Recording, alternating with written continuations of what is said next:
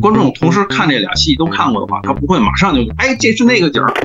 如果全都在人家威斯汀里面做的话，那甭干了。基本上还真的就是人家别营业了。很多东西是剧本提到了，但有些东西剧本是没提的，因为跟剧情没关系。说实话，这种特别繁忙的三甲医院，尤其这种大科室，他不可能让你拍十四天。哎，你们这是基建狂魔呀，这是。我这行说说来话长，我这行说来话长。话短说。我这行说来话长，今天这一行呢，我们请到是美术指导王静老师。王静老师，张老师好，大家好。第一趴的时候，简单给大家做了一个介绍啊，因为有一部剧叫做《欢迎光临》，看到了一些里边的具体场景。王老师啊，这个作品真的是特别的多。哎呀，这些年我们有很多的耳熟能详的作品，比方说《相逢时节》啊，《欢迎光临》，这是二二年的一些作品，包括去年《小敏家》《小舍得》。南辕北辙、山海情、小欢喜、余欢水，包括鬼吹灯系列的这个怒晴湘西、欢乐颂一二部，这都往前再倒了很多年了。而且王老师这个从业已经是很多年了，所以今天呢，这个我们上一趴给大家聊了很多关于这行里面，作为美术指导、这个舞台戏剧出身的王老师做了影视美术这么一项工作，确实是它两者之间存在了很多的一个差异啊。呃，这一趴咱们跟王老师聊一聊具体的吧，具体的这些个剧里面涉及到的一些场景啊，我们提到了其中一个，就是咱们从最近的往回说吧，就是说欢迎光临，欢迎光临里面呢，在王老师的这个大家可以去看，嗯，社交媒体包括微博啊、小红书都可以去找很多的细节的解读和揭秘。包括阳台怎么搭建的，包括接下来咱们要说的这个地儿，就是男主张光正上班的这个地方——努兰酒店。这个酒店，你满北京去找，它没有，它不是一个有努兰，它有威斯汀，但是它没有努兰酒店。咱们可以从名字开始说起的，这个名字据说也是美术组给起的，是吧？对对对，这个说到这个酒店呢，其实是。嗯，我们最早的时候，嗯，因为刚拿到那个剧本的时候，当时大家都就是其实都很挠头，因为嗯，这个男一女一涉及的这个行业都太特殊了。对，就是男一是这个张光正是酒店行业，这个郑有恩是这个空乘行业，嗯，都是最难拍的场景，因为我们之前就是别的戏里面呢，它可能也是会涉及到，比如说五星级酒店啊。啊，比如说飞机机舱啊这些场景，那个时候就是很难解决啊，因为因为呃这种场景它都呃是，对它这种服务行业就是一切以这个呃客人啊以及乘客这个的这个感受为先的。多说一句，这两个行业的人从业者我还真请到了，咱们回头啊这个播客里面，王老师如果有时间的话，可以也继续关注啊。就在您的后面，我收到了。哦，哎呀，康老师神通广大。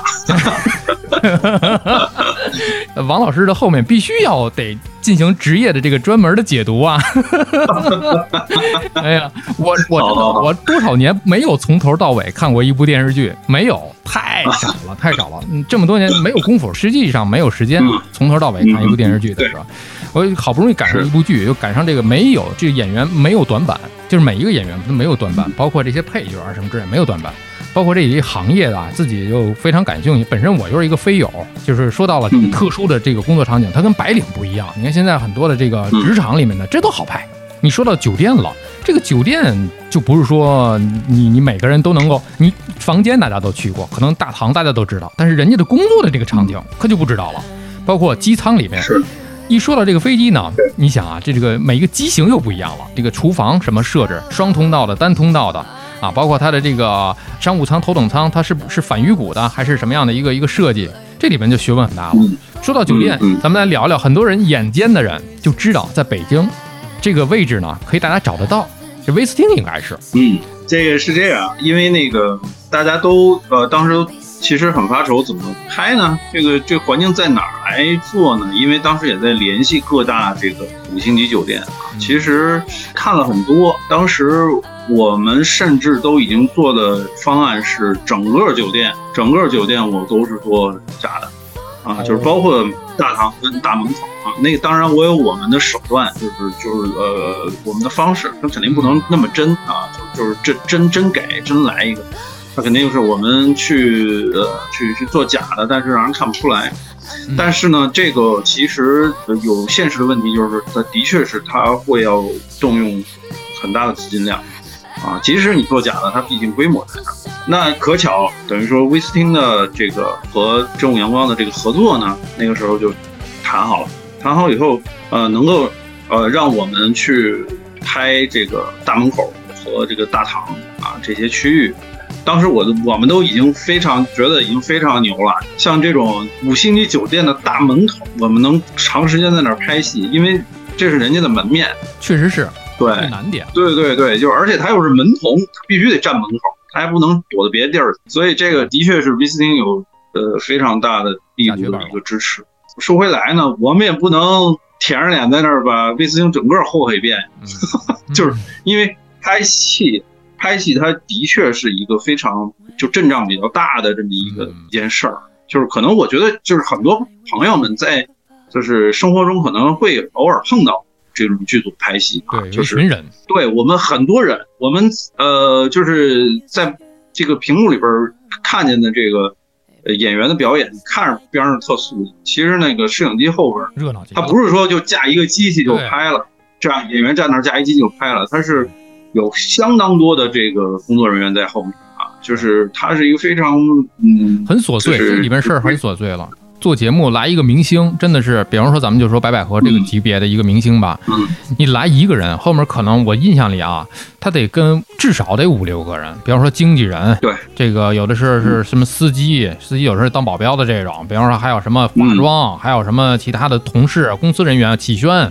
哇，真的是，包括给他拍照的太多了，阵仗很大。你想一部戏两个人，两就说那个他们俩吃早点那个事儿，那个场景，我看好小红书有人在发嘛，就是那门口楼下围了一帮人，你看到是两个人在吃早餐，那可后面你想想，光这两个人带的人就不少，你再何况拍戏的呢？对，所以他就是这个现实问题，就是这个。就是说，我们如果按照剧本里面客房、走廊，然后包括员工后区，包括很多很多酒店的，就是包括那个做蛋糕，包括那些后厨啊。这个如果全都在人家威斯汀里面做的话，那甭干了。基本上还真的就是人家别营业了啊，这也不可能。所以等于我就把之前我们做的那个完整方案，我们就拆除了一部分，除了大门口跟大堂啊，还有啊西餐厅，呃，其他的绝大部分的这个酒店环境啊，酒店场景，它都是在摄影棚里解决的。啊，也就是我们看到的现在的那个下电梯那个走廊，豆子在那儿就是推着车，他们去去收拾房间啊，包括他们那个开会的布草间啊，啊，包括房间内啊，套房里边，包括这个呃鲶鱼精的那个套房啊，house use，对对，然后还有对所有的房间基本上全都是做做出来的。呃，我记得我们当时的那个整个那个呃嗯酒店。走廊加上房间加起来，那个也是在五千平米的里边搭的，啊，也比较规模比较大。这是营业区域，然后还有就是工作员工区域，也就是说，对开场的时候他们住的那个宿舍呀，哎，包括办公室啊，对，鲶鱼办公室，包括他们开例会的那个。啊，对，然后他们在那个呃。就是地下的，就是因为呃酒店的这个员工区都是在酒店的地下室，他一定会把最好的地方留给营业啊，留给客人，所以他们所有的包括高管啊，包括这些这些呃各个部门的员工，他们的工作的区域啊都是在这个地下室。这我们也去这个这个酒店都去去去做过采风，所以就是我们也根据它的这个实际的场景做了一个我们的一个所谓的还原。我说的这个还原呢，它是一个还原气氛，它不是我按照呃威斯汀一比一搭的啊，就是它不是。您要说有机会去威斯汀底下，不是那样的。而且现在那个客房啊和那个走廊的那个装修风格。那也都是我们自己做的，那个跟就是跟威斯汀没关系，那那不是威斯汀的人家里面的。把剧本情节还原出来，不是说把场景倒模出来。对对对，他嗯，他就是说，呃，如果我们去完全按照一比一的去去照搬人家的那个，其实也没有没有太大意义啊。对对，因为我们毕竟是我们这个作品，它还要满足我们的一些，比如说拍摄上的需求、审美上的一个一个统一。啊，所以这个东西一定是有美术的介入的啊，所以我们整个就是虽然是搭建，虽然是去去还原一个氛围，但是它所有里面的这些呃就是元素，比如包括颜色，包括这个装修的风格，包括这个这些它的这个区域的设置，都是我们完全自己出的方案，自己编的，跟人家真实酒店是没有关系。所以说这这个名字也是编的。名字这事儿呢，就是更早了。名字这事儿是当时因为呃我们的这个呃这个筹备设设计什么，它都都是前置的嘛。就是当什么都没有的时候，我们就开始要把它视觉化。就是我们美术干的就是一个把一个抽象的这个文字的剧本，把它完全视觉化的一个一个一个一个过程。那。在这个过程中呢，其实有很多东西是剧本提到的，但有些东西剧本是没提的，因为跟剧情没关系。比如说这酒店叫什么，这酒店这 logo 长什么样啊？这这这没有没有剧本里面没提。对，但是我们必须得设计啊，我们必须得哎，那这这不管他在哪儿拍，其实是我们搭也好，还是在人家酒店去改造也好，我们得设计一个这个整个的一套 VI 啊，包括他呃后来的这些就是床上用品啊，包括那个。一些什么杯子呀，什么就是细心观众其实可以看看，包括他那个陈袋，这个酒店房间里的陈袋都是有 logo 的。剧本里没提这酒店叫什么呀？我们得先有名儿才能设计。对，那个阶段导演也正好带着编剧，他们正在捋这个整个这个这个故事，这个里面非常重要很多别的东西，没有时间去多去顾这些事儿。那我们就来呗，我们就是根据就是等于说就。我记得当时，呃，酒店光名字的方案就有十五个啊，从这种模仿，比如说，呃，比如说模仿这个凯悦，模仿凯宾斯基，模仿呃威斯汀，啊，希尔顿的这些，就是这种呃国际性的这种呃合资的连锁酒店的这些这些名字起名方式，还有一些就是比如说偏中式的啊，偏就是比如说内资的这种这种起名方式。啊，我们都做了各种的方案，后来就是。因为我们这些每一个名字，它其实它都有一个起名的逻辑，它不是说光光找一单词，就是它除了这个音译上的一个，就是大家看起来能像这种酒店。它同时，它这个意义呢，它也能就是让人感觉，哎，这不是瞎来的，它是有一个逻辑在里头。对对对对，就是说，其实这个东西可能观众不一定有些会关注到，但是对于我们来说，他做的这些细节，他一定是要要有有我们的出处跟逻辑的。所以当时选这个名字的时候呢，因为那些太多了，我都记不住了，有些就是很多都是从比如说北欧语系的，还有一些就是呃英语的一些那一些比较就是呃中性的一些这个。呃，就是起名的一些人名的一些单词啊。后来这个，我记得这个第几个方案，第九个方案也第十个。然后那个努兰，这个导演就看了以后，哎，觉得这个努兰从从他从他的拼写的长度，呃，和这个字母的这个长度，它不能太长，因为我们之间有那种，你如果把它变成 logo 的话，它很长。然后同时呢，它这个音译呢，就中文的音译呢，就是两个字儿啊，它比较好记。对，然后同时呢，它的这个。呃，意义呢也比较符合一个酒店的名啊，它是盖尔语里边一个中性的一个呃名字，叫呃 New Island。选完这个单词以后，我们就开始做 VI，就是做这个这个它整个这一套视觉系统啊，从 logo 到这个整个各应用啊，咱 logo 在其他这些各个细节上的应用做了一套。呃，其实其他那些那些这个备选，我们其实也做了。的一些应用和配套，啊就是说，呃，只不过这个被选中以后，我们做的就更深入了。其实这些工作量，呃，真的是非常大，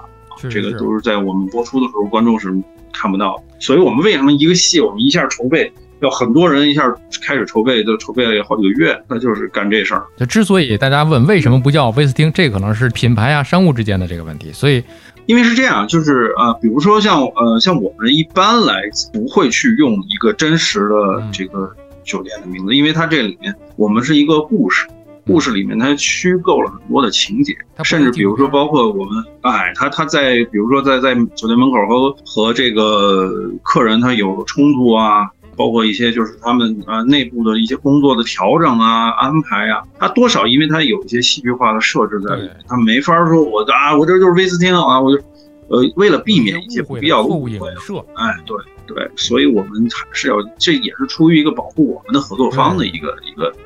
一个目的。对，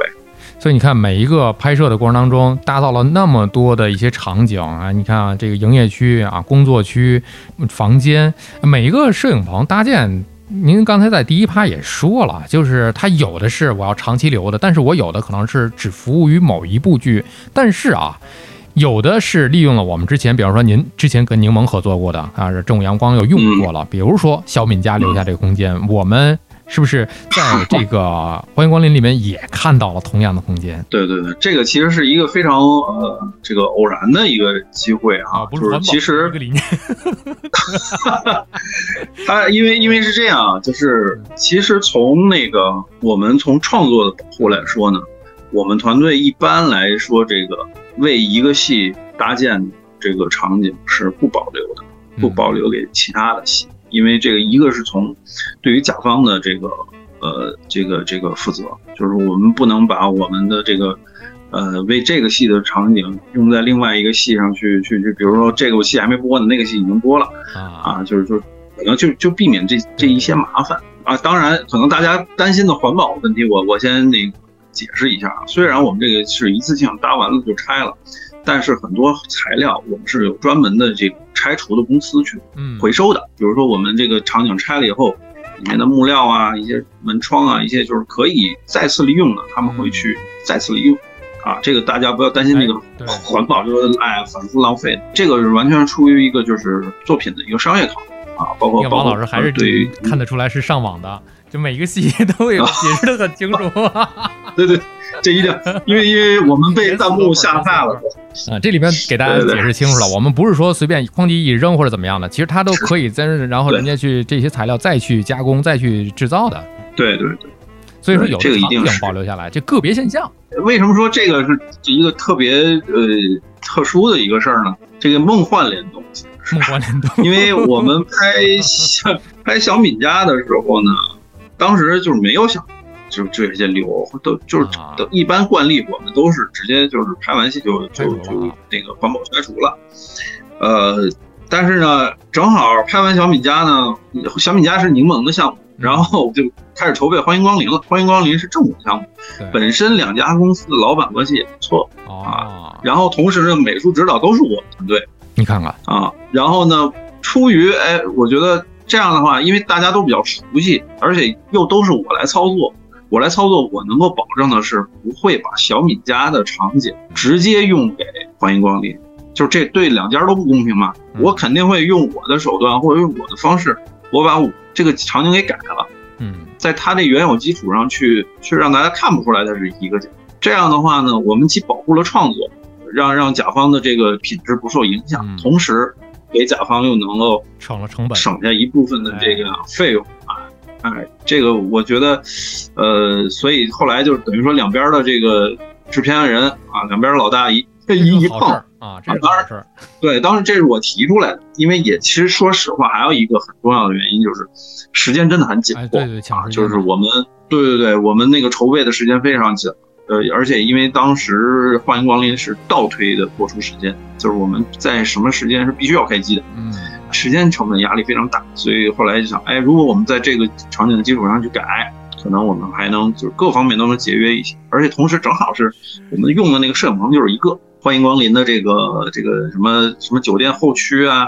什么这个这个孙大妈家呀这些场景，他在那个摄影棚，那个摄影棚以前搭的就是呃小敏家的那个那个什么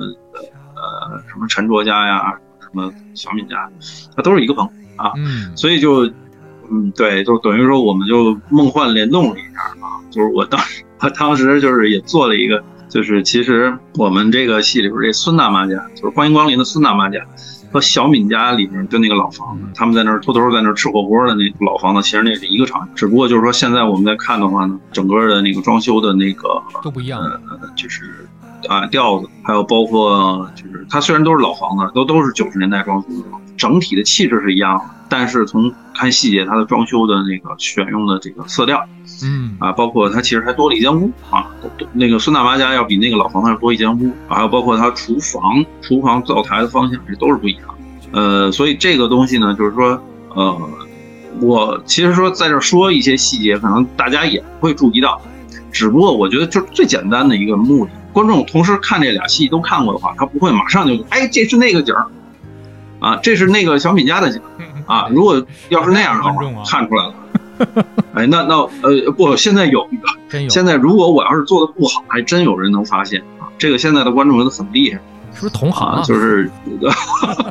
这个这个这个就是。其实有的时候呢，就是嗯，我觉得现在观众很有意思。之前我们在一些论坛上，我也在说，因为现在的这种官员关系，这个弹幕的出现，它其实是倒逼了从业人员。以前，比如说我们在电影院或者在家看电视的，说哎，我发现这儿穿帮了，不，我我我觉得这儿不对，不合适，我只自己知道，或者我顶多跟我身边人说，哎，他这儿穿帮了。现在不，现在我发现哪有问题，啪一个弹幕上，所有人都看见了。对。这是公开处刑啊！这个这个事儿太可怕了，而且是什么呀？这观众里面藏龙卧虎，各行各业的，就只能说我尽量我做到想不够全。百密总有一疏的时候，正好赶上人家在这方面特别有研究，一下马上能指出我们的错误，并且公开处刑，让大家所有人都看到。这个对于我们来说是压力很大的，所以就是嗯，包括一些原来的一些就是那个那个最早的一些专门的一些偷这些穿帮的那个视频嘛，就是各个系的一些经典穿帮镜头啊，好多原来包括《西游记》什么，包括一些咱们看非常经典的一些戏。都被扒出来，挖坟式。所以这个东西它 对对，所以它这就是呃官演关系一个变化，所以导致了我们就是呃现在的这个工作上呢，其实反而难度呃加大了。所以就是为什么说这么得注意细节，尽量。这个麻醉师得当好，在所难免。这个穿帮这个事儿，不管是在哪个地区，什么样导演，那是什么都会存在的这么一个问题。看一些新闻播报，难免主持人、播音员可能会说错一句话，说错一个字。你要是一生都不出错的，那个真的是太难，极个别，极个别。其实，对您说这个太对了，就是说谁都这个不可能不出错，谁都呃有这种纰漏，在所难免。但是就但是也不能是借口。就是我们只能说，我们尽最大的努力。我只能说，我尽最大努力。对对对，这个我问心无愧。对于这件事情，我的认真态度是问心无愧的。但是说真的说，还是能让大家挑出一些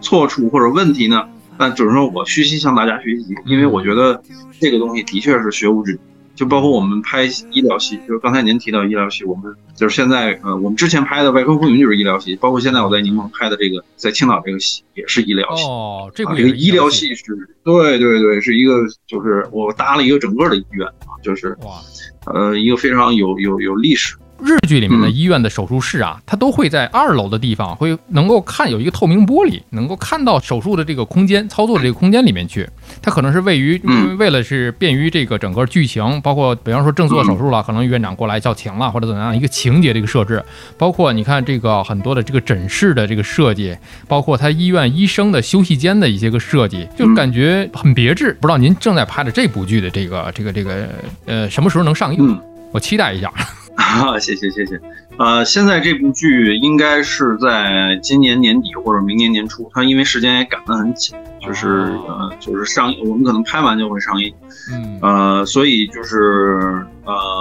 是这样，呃，因为最近的这个医疗戏，就像您说的，也其实呃也很多啊，然后呃，我们这部戏呢，首先我们这科室呢是心脏中心、心脏内科以及心脏外科的，呃，然后呢，呃，我。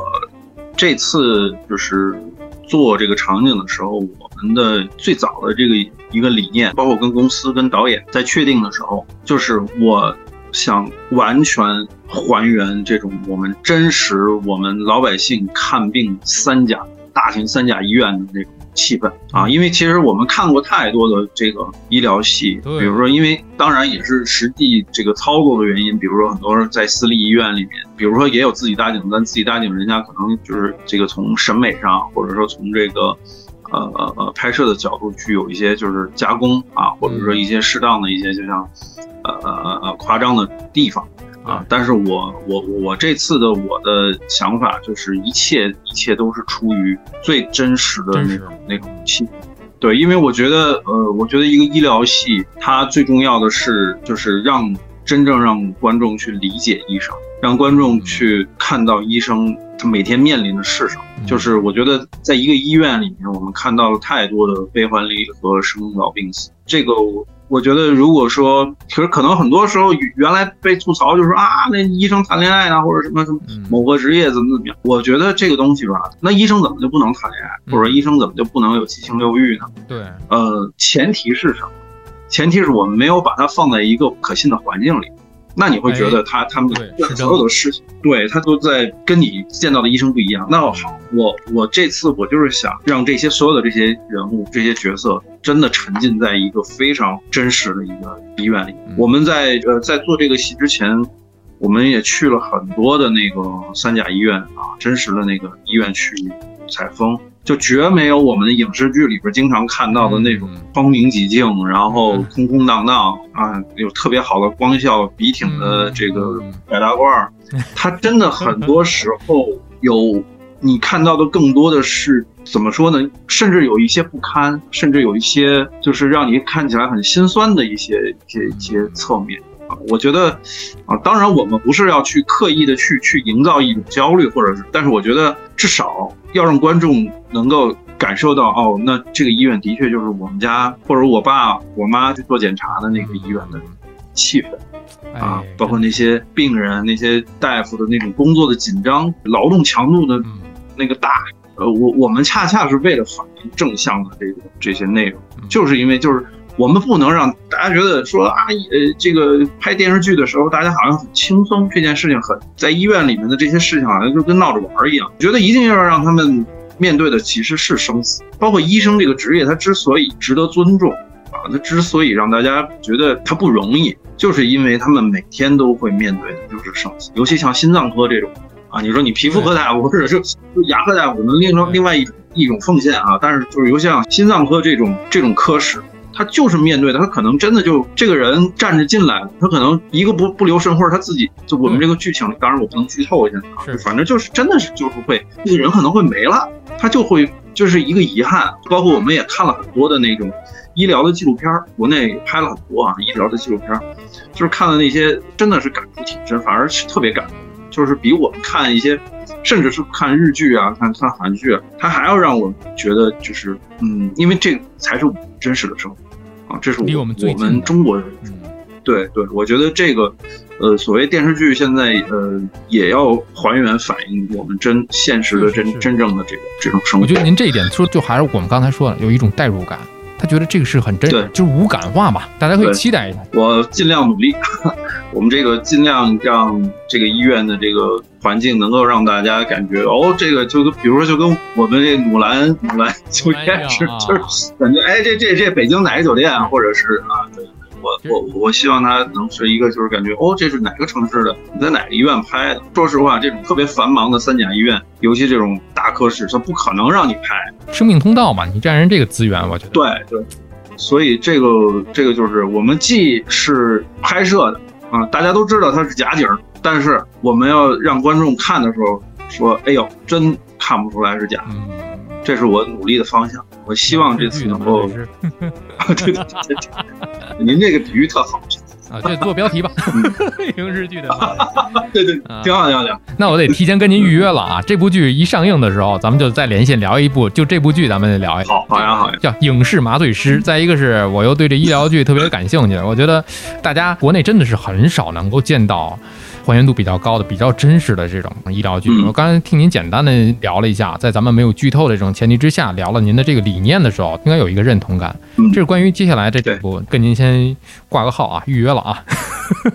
好好好 一一言为定。到时候真的疫情好一点的话，可以咱们见面喝点喝是吧？喝点什么东西，一边聊着一边撸着串一边是我觉得这个范围对对对氛围特别好。哎，再说一个啊，就是很多人刚才您讲了，拿着放大镜去看戏的这么一个习惯，现在包括一些个 观影模式啊。但是有很多人他不是说挑错是一方面啊，还有另外一个就是挖掘。就比方说小敏家，小敏家之前上热搜是因为小敏家的家，所谓这个家就是他的这整个的家里的装修啊，这些用的这些个呃很简单餐桌。就说那张餐桌，包括玄关做的那些隔断，包括那个磨砂的这个玻璃的树叶的这个纹理，是吧？特别的细。你想，每一个家里边，咱们第一趴讲了，你不是说昨天刚装修完，我们今天搬进来，不是那样的。所以堆积，它是一种堆积，因为剧本，嗯，前情我们没有拍，但是剧本人家有了一个前情铺垫，这是人物从哪儿来的，就是盐打哪儿咸，醋打哪儿酸，这是已经不是在这个剧情里面的，是已经给完的。我们是接着给完的这个味道开始来一步一步的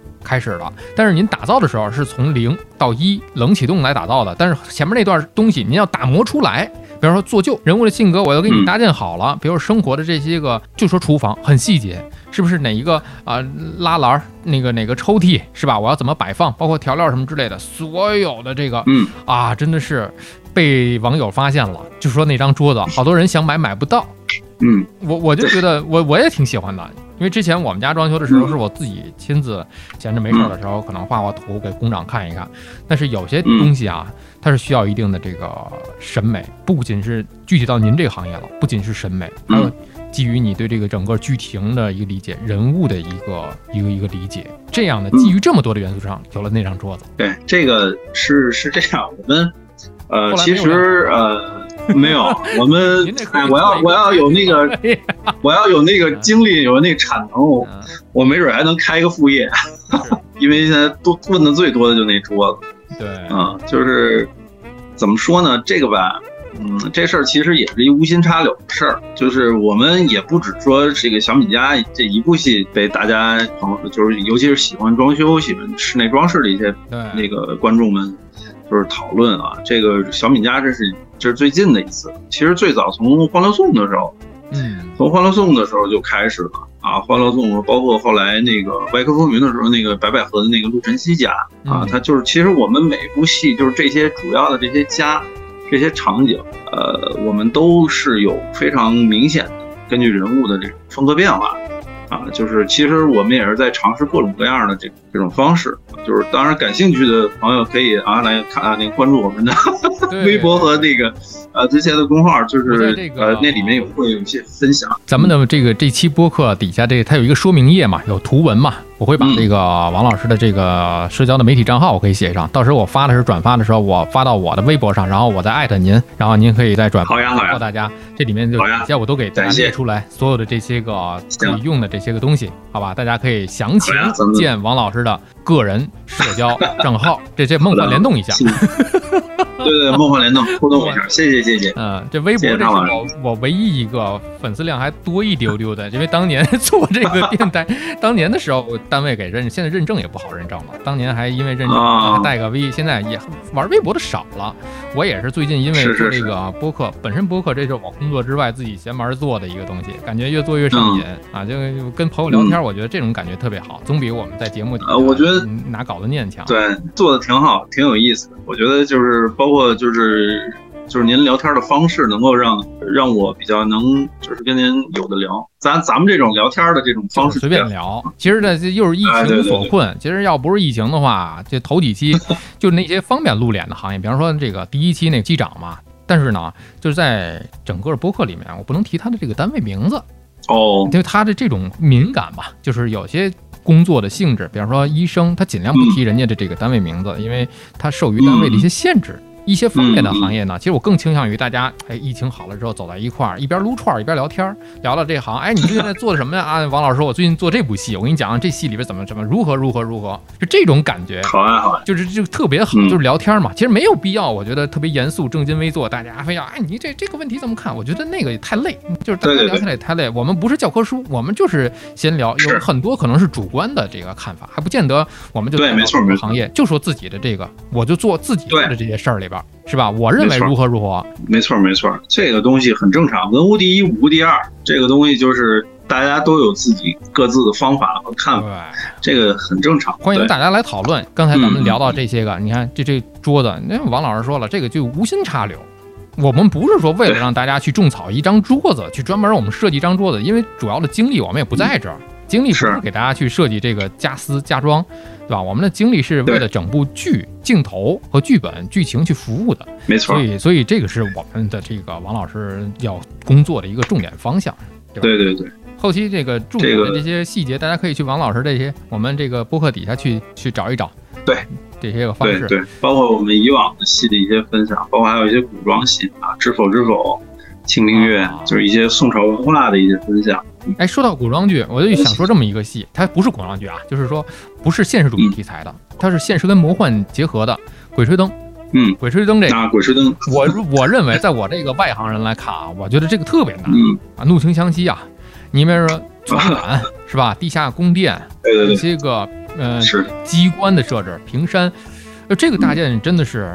这是难点吧？呃，《鬼吹灯》的这个其实它难点主要就是在，还真的是在美术这一块儿。嗯，就是因为呃，我们《鬼吹灯》它整部这个小说。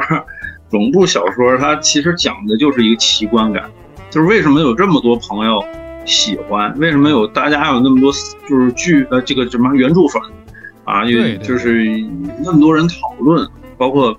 呃其实我们怒晴湘西只是一个一个一个抛砖引玉，包括后来的这个呃一系列的作品。啊，都是费振祥导演、费导做的，就是大家有这么高的热度、讨论度，它其实呃很多的时候是其实是一种猎奇的一种心态啊，就是因为我们大家哦这这种呃所谓的这种呃故事、这种呃情节，我们之前从来没有闻所未闻啊，是，包括他写到了很多的这种呃这种环境、生物，都是我们只绝对在现实生活中不可能看的，嗯看到人都不同时还有一个更大。对对，所以还有一个更大的难点呢，就是说有很多的原著粉，因为就是大家在看这个小说的时候，每个人心目中都有自己的哈姆雷特，没错，他都自己脑补了一个，哎，这个哇，这个平山应该什么样，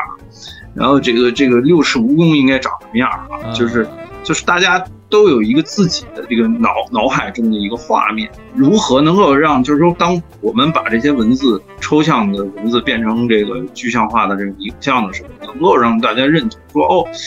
啊还行，哎，这个还原度或者说跟我想象中大差不差。你说一点不差呢，不一定，因为每个人想法不一样。但是说，哎，不离谱，觉得还挺有代入感，还觉得还挺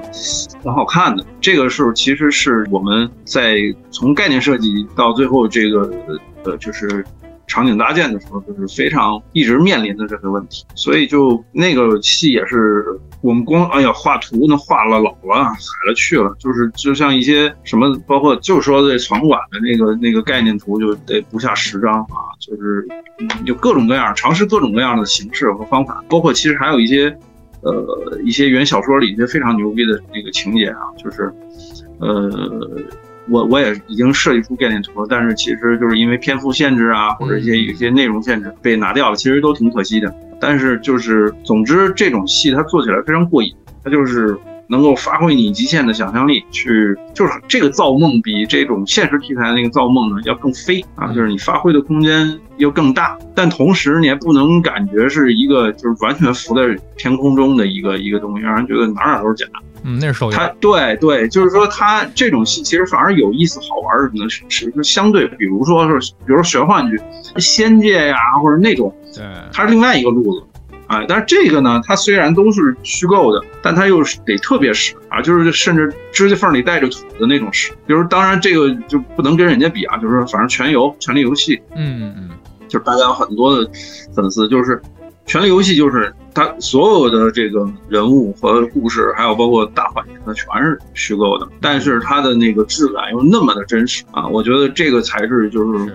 努力的方向啊！我觉得非常牛，太难了，又有现实的部分，又有这个魔幻的这么一个一个东西，就跟刚才您聊的这个，我们要还原我们老百姓的一个生活，就完全不一样。它是你老百姓根本就别说老百姓了，没有人见过的一些场景。就是我们靠想象，无它是不是无边无际的想象？它又是那种给你一个框架，它因为有原著的一个限制，又有一个啊我们在整个的审查制度上的一个限制，又有我们成本上的一个限制，在这个框架的这个限制下，我们发挥最大的想象力，去让它满足我们的剧情，满足镜头的这种冲击感、感官的这种是吧？这这种冲击感、这种刺激，挺难的，挺难的。我看了之后，别说看正片了，我看您拍的那个花絮啊。这个大家也可以去 微博看一看啊，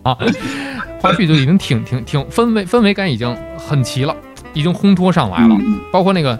船馆，它船馆这就是搭建这这这个棺材的这个地方吧，是吧？你一进去，整个镜头的这个纵深给出来，哇，真的是。对它那个船馆的那个那个设计，它是就是在中国古建那个原有的基础上，我们根据就是氛围需需要，我们就等于说又发挥了一个。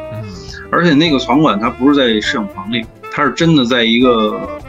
我记得是在那个象山有一个采石场，一个山谷里。嗯，对，那就旁旁边有悬崖，就是那种怎么说呢？它的那个整个大的环境那个氛围感还挺好玩的。然后，呃，另外这个就是我们刚才提到的，我们各种各样的那种搭景方式中的一种。啊，就是这种实景改造嘛，而且这个场馆最后是被要被炸掉，它这个剧情发展到最后，它它是被炸了啊，这个都是实拍的，所以这个对于呃我们材料的选择呀，和这个包括我们工期，我记得其实这个从无到有真正搭起架子封顶，反正就用了二十年的时间，这个是非常快，嗯，所以这个呃等于说就是充要充分利用影视手段来来来去完成，时间很紧迫。包括您刚才在第一趴里提到了，有一个时间更紧迫的，可能十多天、半个月之间，你就得搭建一个金滩村，是吧？啊，对，那个山海经，那个太极端，好像走走遍了整个宁夏也找不到一个现成那个金滩村，所以要建个村子。对，这个真的是它时间很紧啊。对对，他那个当时我记得广电总局的领导去探班的时候，嗯。就是一一听啊，十四天，哎，你们这是基建狂魔呀，这是基建狂魔。对，基建狂，他那个也是，就是说白了，其实我们也是非常呃特殊的一点，就是我们要克服很多特别极端的一些要求啊，就是。它那个戏也是，它的播出时间和我们的拍摄时间就已经非常要倒推的临近了，倒推的，所以它就是没有没有退路，必须出来，怎么弄出来？这个就是要真的想很多的办法，又得保证安全，保证拍摄，还得哎又得预算，总总之就是我们每天 做的事情就是就是就是就是看似看似好像就是那点事儿，但是其实呃要考虑的东西太多了。咱说到预算的时候，王老师眉头一紧。哎呀，我天！这是这个预算是不是受到我们场景搭建里最大的一个桎梏啊？就是预算啊。当然，当然，当然，就是说，嗯，因为我还就刚才讲过，就是说我们做这个事情，嗯，永远不能说我在搞艺术创作，我怎么样？就是因为呃，虽然一直在说啊，我们是艺术创作这种创意工作者，但你永远不可能像比如说一个画家、一个雕塑家，我就想怎么弄我怎么弄，我自己都能控制作品是什么样子，我全是我自己说了算。我们是要受很多的制约，我们就是要。每天要带着镣铐跳舞，这些镣铐就是制约我们的时间呀、成本呀、这个剧本的要求啊。除了要你又要像呃，比如说《鬼吹灯》那样，你去发挥最大的想象力去做奇观感啊，去去，这个是很放飞的一方面。但同时你放飞的时候，你还要能够把它实现出来，这又是你又要面对的这种呃，就是环境给你的制约啊。所以就是它是一个很综合的一个事儿。这个刚才提到了，像不能像人家艺术家那样啊，咱们做作为叫艺术工作者，你提这个工作者，他是一个工作，对吧？你工作受到了方方面面的，你这这个东西有成本的制约，又有审查制度，又有整个剧情剧本这个限制，真的是带着镣铐跳舞。这句话。这我们当时学传媒的时候，学新闻的时候，也用的是这个，在针缝里跳舞。就很多都是大家有一个有一个框，有一个框，那在框里完成一些既定的一些动作，包括有一些自己的延展和发挥，它是很难的，它不是没边没样的。你要说没边没样抽象的那个，你你就就这这东西有什么，你就去发散就好了，啊。所以这个工作难就难在了有这些制约，又要发挥到极致，这就是最难的。哎呀，真的是啊。我刚才还想说呢，说那个介绍介绍今年接下来这几部剧，就不用介绍了。其实大家就期待一下吧，就是因为刚才我们已经说到了有这么多呢，就有我认识的这个编剧作者一北的这个熟年，这是您的一个搭档，那个和那个这叫什么？这是合伙伴是吧？您的一位对对对对对，去去做制作的。对，简单说一下，还还有一部叫做《胆小鬼》，这是在您的这个官方介绍里面的这几个，包括对二十不惑的第二部《回想赤子之心爱情而已》啊，包括刚才您说的那一部那部医疗剧不在这里面吧？赤子之心哦，赤子之赤子之心就是医疗剧，对，爱情而已就是深圳的那个大成功村的那那个是一个体育题材，就是有的时候我们在拍摄的时候的名字跟最后定档的名字还不太一样啊，是的，对吧？所以大家你像欢迎光临就是，对，当然欢迎光临原来一开始就叫我是你的超级英雄嘛，我们拍戏的时候一直是超级英雄超级英雄。对，有的时候用的是那个当时他的那个原作的名字，也有的是为了这个怕剧透或者是怎样的一个一个一个代替的名字啊。这个大家可以去关注一下王老师的这个微博啊。我们也定好了年底这部剧上映的时候再找王老师啊去聊一聊，再聊一聊。最后吧，最后王老师啊，呃，您作为一个资深的这个从业人员，美术指导，资深美术指导，你如果说有朋友他想入行。或者讲是，哪怕说是转行的这样的一个朋友来讲呢啊，他应该具备哪些条件？给一些指导性的建议。呃，其实像咱们刚才其实已经呃大概谈到了很多这方面的，就是我们这个行业，呃，它面临的一些挑战啊，就是我们要完成这些工作，我们需要去解决的，呃，就是各方面的这些问题。嗯，我觉得其实呃说那些就很具体了，就是技术性的很具体的东西，但是我觉得。总的来说，其实呃，其实总结起来，呃，我觉得在这个行业里面，我觉得能做下来，能做下就是一直坚持做的这些人呢，我觉得最大的一个优势就是有几个啊。首先，第一是要真的能够坚持，就是真的就是有韧性，因为我们每天就是所面临的这种要去解决、要去你要去去不得不面对的事情。呃，很多，他压力非常大，就是很多人都是，哎，说实话也的确是，为什么好多人就 这行好多猝死？这这不是劝退啊，这不是劝退，就是说我说的是，就是压力很大，他压力很大的，他真的是，呃。怎么说呢？我我我我现在觉得越来越不成正比了。完了，还是劝退。这个这个呃，其当然当然，这个有有一说一，就是说在这个行业里面，我们可能的就是这种。他先说他好处吧，就是他的这个嗯，首先我们呃面对的这种挑战，一方面挑战多，但同时它又是很有新鲜感，你不会说每天过一一成不变的生活。啊，就是每天睁开俩眼，然后去单位上班，然后下班回家，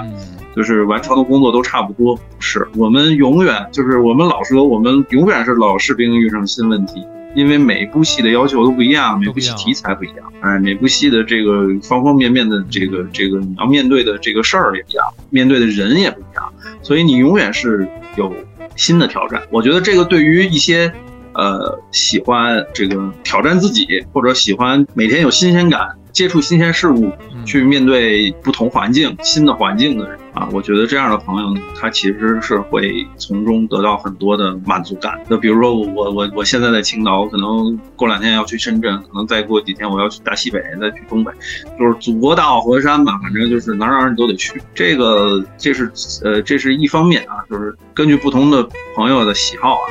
然后呢，再一个呢，就是，呃，从收入上呢，收入上呢，它的确是说，可能要比你在这个一个单位里面去上班，它的这个收入要啊要应该也高不少啊，就是做好的话高不少。嗯，但是这个的前提是要付出非常大的努力啊，和就是你的这个时间成本，所以这个嗯，就是因人而异了啊。就是总之，我觉得就是，呃，永远是。呃，你的这个投入和你的产出是一定是成正比的啊，就是说，呃，你付出了越多啊，你你得到的也就越多，这是在哪都是这样。然后，呃，这个就是怎么说呢？刚才说到的就是要要要要有毅力，要能坚持。因为其实现在说起来好像很简单，但是其实每天，呃，我们面对的这种压力是很大，然后。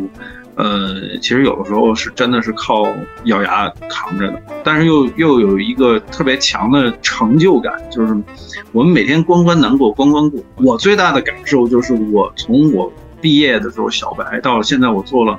将近十九年的时间，到现在我发现。呃，我原来其实是一个挺怂的一个小孩儿，那个小孩儿的时候，但是我现在我发现我啊，我到了这个年龄啊，我从事这个行业这么多年，呃，我觉得我越来就是这种解决问题、面对困难的这种能力是不断的在增强，抗压的能力也是不断在增强，因为你总是在去呃去面对挑战、去解决困难，因为其实。当一开始你面对困难的时候，觉得哎我这也太难了，怎么弄啊？很多时候好多人真的是劝退。对，这真的是有这淘汰率也挺高的。对，很多人就就哎呀，可能弄不了。但只只要你坚持，哎，这事儿完了，做完了以后，发发现哦，也不过如此啊。那我下回类似这种事儿，其实啊，这这些都见过，经的风浪越多，你你会发现，哎，很多事情就是你越不害怕。嗯，这个是我我我觉得这就是锻炼出来，没没办法。对，这个是我我觉得我最大的收获，就是像我们现在团队的小伙伴呢，就是